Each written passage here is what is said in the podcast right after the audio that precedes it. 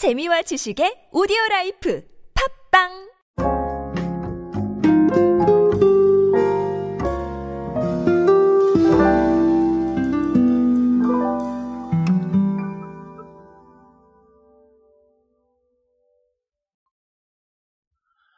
사실 가치 소비라는 트렌드는 굉장히 다양하게 나타나고 있습니다. 어느 한 곳에서만 나타나는 게 아니고요.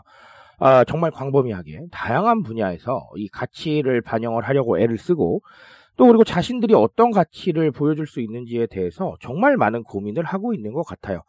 자, 오늘은 유한 킴벌리의 사례를 준비를 했습니다. 유한 킴벌리가 육아용품 전문 브랜드죠. 그린핑거 베베그로우라는 브랜드를 가지고 있는데, 자, 여기에서, 어, 젖병을 가지고 생각보다 재미난 거를 하고 있더라고요. 자, 그래서 요거를 제가 아, 한번 준비를 해봤습니다. 유한 킴벌리는 어떤 가치를 말하고 있는지 한번 알아보도록 하겠습니다. 안녕하세요 여러분 노준영입니다. 마케팅에 도움되는 트렌드 이야기 그리고 동시대를 살아가신 여러분들께서 꼭 아셔야 할 트렌드 이야기 제가 전해드리고 있습니다. 강연 및 마케팅 컨설팅 문의는 언제든 하단에 있는 이메일로 부탁드립니다. 자, 유한 킴벌리는 원래도 가치에 대한 부분들 잘 적응하는 회사예요. 뭐 그건 다들 알고 계실 거고요. 자, 근데 어, 이 그린핑거 베베그로우로는 뭘 하고 있냐면 기후 변화와 서식지 감소 등으로 인해서 멸종 위기에 처한 야생 식물들을 보존하는 데 기여하고자 우리나라의 꽃과 나무를 모티브로 한 디자인 젖병을 선보이고 있습니다. 자, 이 판매 수익의 1%를 천리포 수목원에 기부를 하고 있대요. 자, 아주 재미난 얘기죠. 자, 근데 더 흥미로운 건 뭐냐면요. 지난해의 매출을 한번 봤더니요. 일반적인 젖병보다 이 멸종위기 야생식물 보호에 기여하는 디자인 젖병이 두 배 정도 더 팔렸답니다. 자, 그렇다는 건, 뭐, 미관적으로도, 네, 일반 젖병보다는 훨씬 더 예쁠 수는 있겠지만, 이런 가치에 공감하는 부분이 어느 정도 있겠구나라는 이런 부분을 조심스럽게 판단을 해볼 수가 있겠다. 자, 이런 생각을 해봅니다. 자, 실제로 이런 부분들이, 어, 뭐, 통계는 항상 허와실이 있긴 합니다만, 어, 여러 곳에서 좀 보이고 있어요.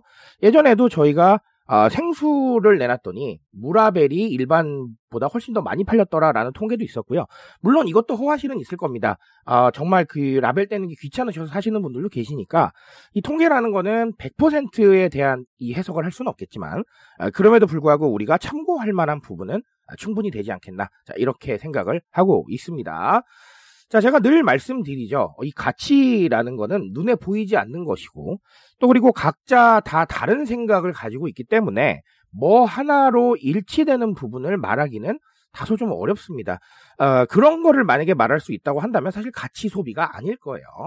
자, 그렇지만 그럼에도 불구하고 이 마케팅이나 아니면 어, 브랜딩의 관점에서 이런 가치나 아니면 좀 더 의미 있는 일들에 공감하는 사람들이 점점 많아지고 있기 때문에 어, 이런 가치나 어떤 기여나 이런 부분들을 우리가 어떤 방식으로 할 수 있을지는 좀 반드시 고민을 하셔야 된다라고 제가 말씀을 드렸죠.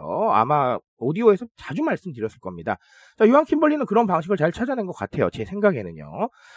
자, 이런 부분들이 점점 더 중요해질 수밖에 없습니다. 왜냐하면 제가 계속해서 강조를 드리죠. 우리 MZ세대와 알파 세대까지 아, 이런 가치나 아니면 자신의 생각에 대해서 굉장히 많이 생각하고 아, 살고 계세요. 성장하고 있고요.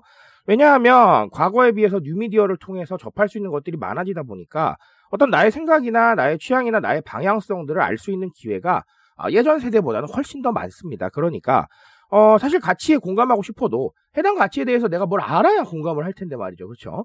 어, 이 공감할 수 있는 부분들이 굉장히 많아졌다라는 겁니다. 아, 그렇기 때문에 찾기가 쉽고요. 자, 그리고 사실 소비로 얻고 싶어 하는 만족도도 이런 쪽에서 많이들 찾고 있어요. 어, 물론 뭐, 내가 기대했던 것보다 저렴하게 사도 만족스럽죠. 자, 그리고 내가 기대했던 것보다 성능이 훨씬 좋아도 뭐 충분히 만족스러울 거예요.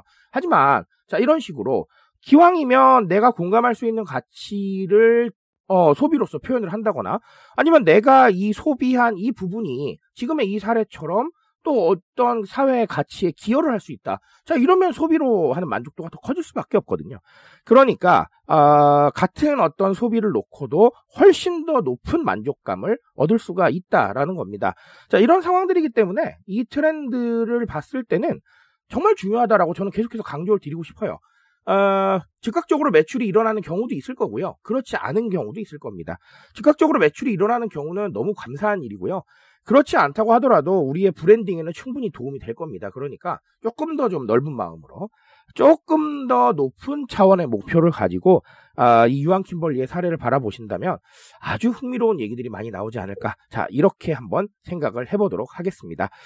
자, 어, 오늘 얘기는 여기까지 정리 드릴 겁니다. 아, 늘 말씀드리지만 나의 가치는 무엇인가? 그리고 우리가 밖으로 말할 수 있는 가치는 무엇인가? 라는 부분들을 꼭 좀 고민해 보셨으면 좋겠습니다. 오늘 여기까지 정리 드리겠습니다.